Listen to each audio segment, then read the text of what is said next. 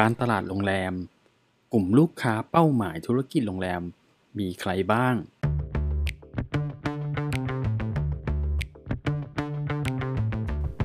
สวัสดีครับวันนี้มาพบกับผมแอดมินโทนี่ที่ไม่มีใครสอนกูสอนพอดแคสต์การตลาดโรงแรมยุคใหม่ Drive ด้วย Data เอานะครับวันนี้ก็มาเจอกันอีกครั้งนะครับใน อี พี ที่สองนะครับแต่ว่าตัวเลขคงจะเป็น อี พี ศูนย์หนึ่งนะครับซึ่งก่อนหน้านี้ได้เกริ่นเรื่องของการตลาดโรงแรมเอาไว้ไว้ใน อี พี แรกแล้วนะครับผมได้เริ่มต้นในหัวข้อว่าแน่ใจไหมที่จะทำธุรกิจโรงแรมหรือ Airbnb วันนี้ก็จะมาต่อในหัวข้อต่อไปเกี่ยวกับกลุ่มลูกค้าเป้าหมายในธุรกิจโรงแรมนั้นมีใครในรูปแบบไหนบ้างนะครับซึ่งเจ้าของโรงแรมจะได้เข้าใจว่าธุรกิจโรงแรมที่จะทำนั้นจะเน้นไปที่กลุ่มลูกค้าเป้าหมายแบบไหนกันดีแล้วก็เป็นสัดส่วนเท่าไหร่นะครับตรงนี้เพื่อที่จะได้ออกแบบนะครับการบริการและสิ่งก่อสร้างต่างๆเพื่อให้ตอบโจทย์กับกลุ่มเป้าหมายที่เราต้องการนะครับโดยวันนี้จะขอแบ่งไปตามหัวข้อหลักใหญ่สามกลุ่มนะครับในกลุ่มของเป้าหมายหรือในภาษาอังกฤษในภาษาโรงแรมเขาจะเรียกกันว่า market segmentation นะครับ market segmentation สามกลุ่มใหญ่ของโรงแรมก็จะมีอันดับหนึ่งนะครับที่เรียกว่า เอฟ ไอ ที คำสั้นๆในภาษาอังกฤษนะครับโดยมันจะย่อมาจากคำว่า frequent individual traveler นะครับหรือ เอฟ ไอ ที นะครับคำย่อกลุ่ม เอฟ ไอ ที ก็คือจะเป็นกลุ่มลูกค้าเดี่ยวๆมาคนเดียวหรือมาน้อยคนอะไรอย่างเงี้ยครับจองเองหรือไม่จองเองเงี้ยก็มันจะมีรายละเอียดปลีกย่อยลงไปนะครับอันนี้คือในหัวข้อหลักก่อนหัวข้อหลักอันที่สองต่อมานะครับก็คือจะเรียกว่ากรุ๊ปกรุ๊ปเนี่ยจะแตกต่างจาก เอฟ ไอ ที กันเขาจะมองกันดูที่ว่าถ้ามีคนเข้ามาขอจองห้องพักจำนวนเอ่อ แปดถึงสิบ ห้องนะครับเป็นอย่างน้อยในในคืนใดคืนหนึ่งที่ต้องการก็แล้วแต่นะครับ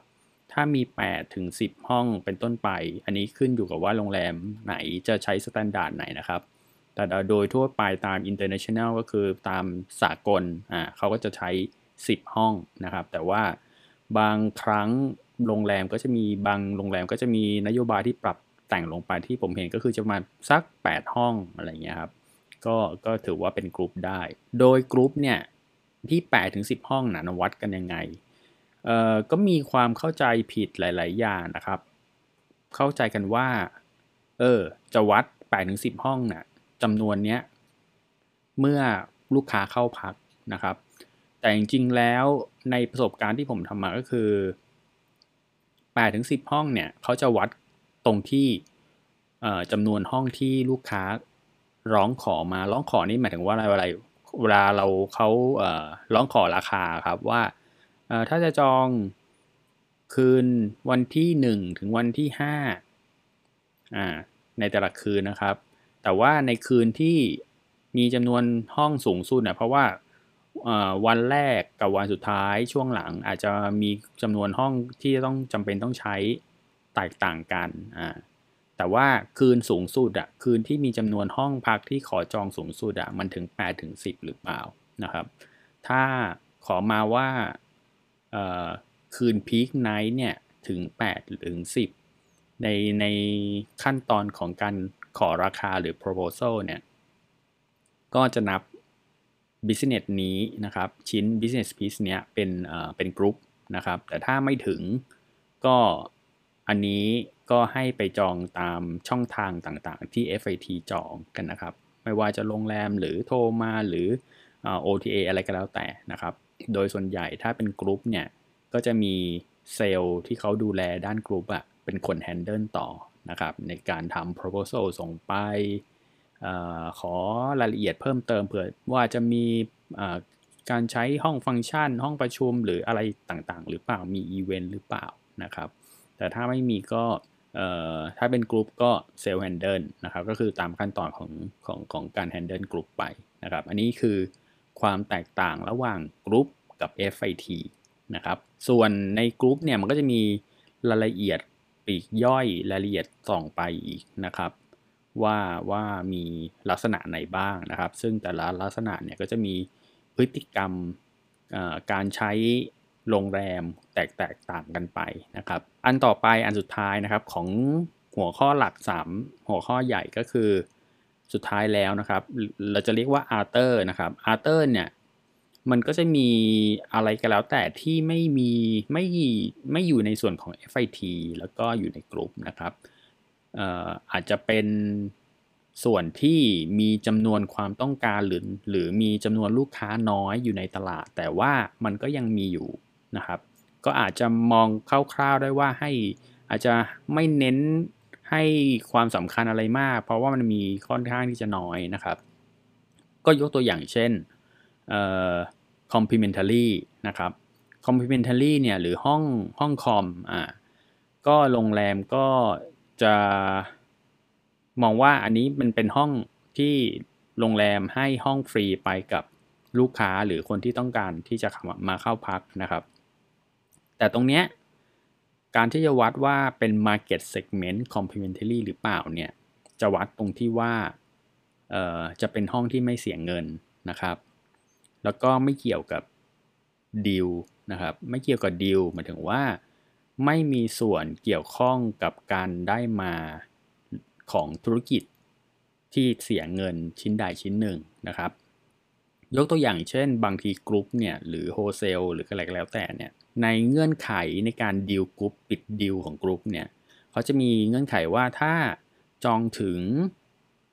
กี่รูมไนท์ก็จะได้ส่วนลดหรือให้ฟรีคอมไปกี่ห้องอะไรเงี้ยครับสมมติว่าถ้าจองสิบห้องได้ฟรีสองห้องนะอ่าอะไรเงี้ยสองห้องนั้นก็ดูเหมือนจะเป็นห้องฟรีแต่จริงๆแล้วถ้าไม่มีห้องฟรีสองห้องนั้นดีลของกรุ๊ปนั้นก็อาจจะไม่เกิดนะครับอันนี้หมายถึงว่ามันเป็นห้องฟรีที่ดีเลทกับห้องที่เป็นบิสเนสนะครับมันก็ไม่ใช่ฟรีซะทีเดียวอะไรประมาณนั้นนะครับในส่วนนี้ก็จะไม่ได้นับว่าเป็น complementary market segment นะครับวิธีการดำเนินงานก็คือการทำงานก็คืออ่าอาจจะเซตเป็นห้องคอมที่ไม่ต้องจ่ายเงินเซตเรทในเรทโค้ดเป็นศูนย์นะครับแต่ใน market segment เนี่ยมันคืออยู่ในกลุ่มเดียวกับลูกค้าที่เขาจ่ายเงินนะครับเพื่อข้อมูล data tracking ในระบบที่ถูกต้องนะครับความเข้าใจตรงนี้มันจะได้เคลียร์นะครับเพราะว่าในอนาคตก็จำเป็นจะต้องใช้ข้อมูลพวกนี้พวกนี้เอาไปทำประโยชน์เกิดขึ้นนะครับอ่าต่อมาห้องฟรีเหมือนกันนะครับเป็นห้อง house use นะครับ house use ก็คือเป็นห้องฟรีที่ไม่เก็บเงินแต่ว่าเป็นห้องฟรีที่เกิดขึ้นเพราะว่าเกี่ยวข้องกับการทำงานของโรงแรมไม่ว่าจะเป็นพนักงานของโรงแรมก็ตามหรือว่าเป็นซัพพลายเออร์ข้างนอกก็ตามนะครับถ้าเขาเอ่อจำเป็นที่จะต้องมาเข้าพักเพราะว่าอยู่ในช่วงปฏิบัติงานให้กับโรงแรมแล้วสัญญาก็คือโรงแรมจะต้องเป็นคนออกค่าที่พักหรืออะไรให้เนี่ยแล้วถ้าเขามาอยู่ในโรงแรมเนี่ยก็ถือว่าห้องห้องนั้นก็เป็น house use เพราะว่าเขามาทำประโยชน์มาทำงานเพื่อโรงแรมนะครับแตกต่างจากซึ่งแตกต่างจากห้อง complementary อันดับต่อมานะครับก็อาจจะมาอยู่ใน Arter นี้ก็ได้ก็คือเป็น employee rate นะครับก็คือเรทของพนักงานซึ่งถ้าโรงแรมในนั้นๆมีเครือมากมายอ่าพนักงานจากสาขาอื่นก็อาจจะมาท่องเที่ยวหรืออะไรก็แล้วแต่ทำธุระแล้วก็มาเข้าพักโรงแรมนั้นแล้วก็อาจจะจองในส่วนของ employee rate มานะครับก็ได้ซึ่งเรทก็จะแตกต่างกันแต่ละเชนหรือแต่ละโรงแรมบริษัทไปว่ามีนโยบายยังไงคิดเท่าไหร่ต่อมาก็จะเป็นบาร์เทอร์นะครับซึ่งโรงแรมบางโรงแรมอาจจะไม่มีตรงนี้ก็ได้แต่ว่าบางโรงแรมก็จะมีนะครับก็คือเพื่อแยกไปว่าในส่วนนี้มันเป็นไม่ได้ได้มาจากการซื้อขายปกตินะครับมันเป็นการแลกเปลี่ยนนะครับยกยกตัวยกตัวอย่างเช่นผมมีบริการของโรงแรมก็คือห้องพักนะครับซึ่งอาจจะมีต้องการนำห้องพักเนี่ยไปแลกกับสินค้าและบริการอื่นๆที่ธุรกิจโรงแรมของผมต้องการนะครับไม่ว่าอะไรก็แล้วแต่ที่เขาเปิดให้ทำโดยส่วนใหญ่ก็จะเป็นในลักษณะของ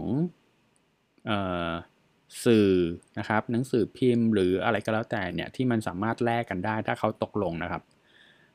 โดยสมัยเนี้ยผมก็จะเห็นว่ามันจะมีธุรกิจธุรกิจหนึ่งนะครับชื่อ Barter Card เนาะเขาก็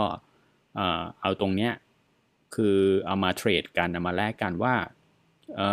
คุณคิดว่าบริการของเราจะไปเทรดกับบริการของคนอื่นได้จำนวนสัดส่วนบ้างน้อยเท่าไหร่อันนี้ก็คือต้องมาตกลงกันนะครับว่าจุดไหนที่จะยอมรับได้ทั้งสองฝ่ายนะครับโดยที่ไม่ต้องเสียเงินออกไปนะครับอ่าอันนี้ก็จะเป็นของในส่วนของ Arter นะครับจากสามกลุ่ม Market Segment ใหญ่หลักๆนะครับก็คือหนึ่ง เอฟ ไอ ที Frequent Individual Traveler นะครับอันดับสองก็คือกรุ๊ปอันดับสามคือ Arter นะครับซึ่งในส่วนของ เอฟ ไอ ที เนี่ยกับกรุ๊ปเนี่ยมันก็จะมีรายละเอียดปลีกย่อยแตกต่างกันไปเพิ่มเติมนะครับตามที่ได้เกริ่นเอาไว้ก่อนหน้านี้แล้วนะครับเอาไว้รอบหน้าจะมาลงรายละเอียดเพิ่มมากขึ้นนะครับว่าเอ่อ เอฟ ไอ ที ประกอบด้วยอะไรบ้างแล้วก็อาจจะเป็นครั้งถัดไปนะครับ อี พี ถัดไปเป็นกรุ๊ปประกอบด้วยอะไรบ้างนะครับมาถึงข้อสรุปนะครับบทสรุปของ อี พี นี้ก็คือนะครับเอ่อเพื่อทำความเข้าใจนะครับว่ามีกลุ่มเป้าหมายลูกค้าประเภทไหนบ้างนะครับในธุรกิจโรงแรมเพื่อเจ้าของธุรกิจนะครับเจ้าของโรงแรมหรือผู้บริหารเนี่ยจะได้เข้าใจพฤติกรรมนะครับความต้องการของเอ่อกลุ่มเป้าหมายแต่ละกลุ่มนะครับซึ่ง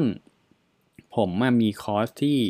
ผมสอนจะมีคำอธิบายนะครับซึ่งจะลงรายละเอียดลึกลงไปถึงขั้นพฤติกรรมนะครับว่าแต่ละ Market Segment นั้นน่ะมีพฤติกรรมหรือมีแพทเทิร์นในการใช้บริการโรงแรมแบบไหนบ้างนะครับแล้วก็มีความต้องการหลักเป็นอะไรนะครับซึ่ง Market Segment แต่ละ Market Segment เนี่ยจะมีความต้องการที่แตกต่างกันแล้วก็มีอ่าทัสอ่ามีพฤติกรรมที่แตกต่างกันนะครับเพื่ออะไรเพื่อเพื่อจะได้นำไปสร้างสินค้าและก็บริการนะครับเพื่อตอบโจทย์ปัญหาของเขาแล้วก็ตอบสนองความต้องการของกลุ่มเป้าหมายได้อย่างชัดเจนนะครับซึ่งนำมาถึงผลกำไรทางธุรกิจของโรงแรมนะครับเพื่อให้ไม่พลาดกับ Data การตลาดโรงแรมยุคใหม่ในตอนถัดไปสามารถติดตามได้ที่ Facebook Fanpage YouTube หรือช่องทาง Podcast ในช่องทางที่สะดวกได้เลยนะครับขอบคุณครับสำหรับการติดตามในวันนี้แล้วพบกันใหม่ผมแอดมินโทนี่สวัสดีครับ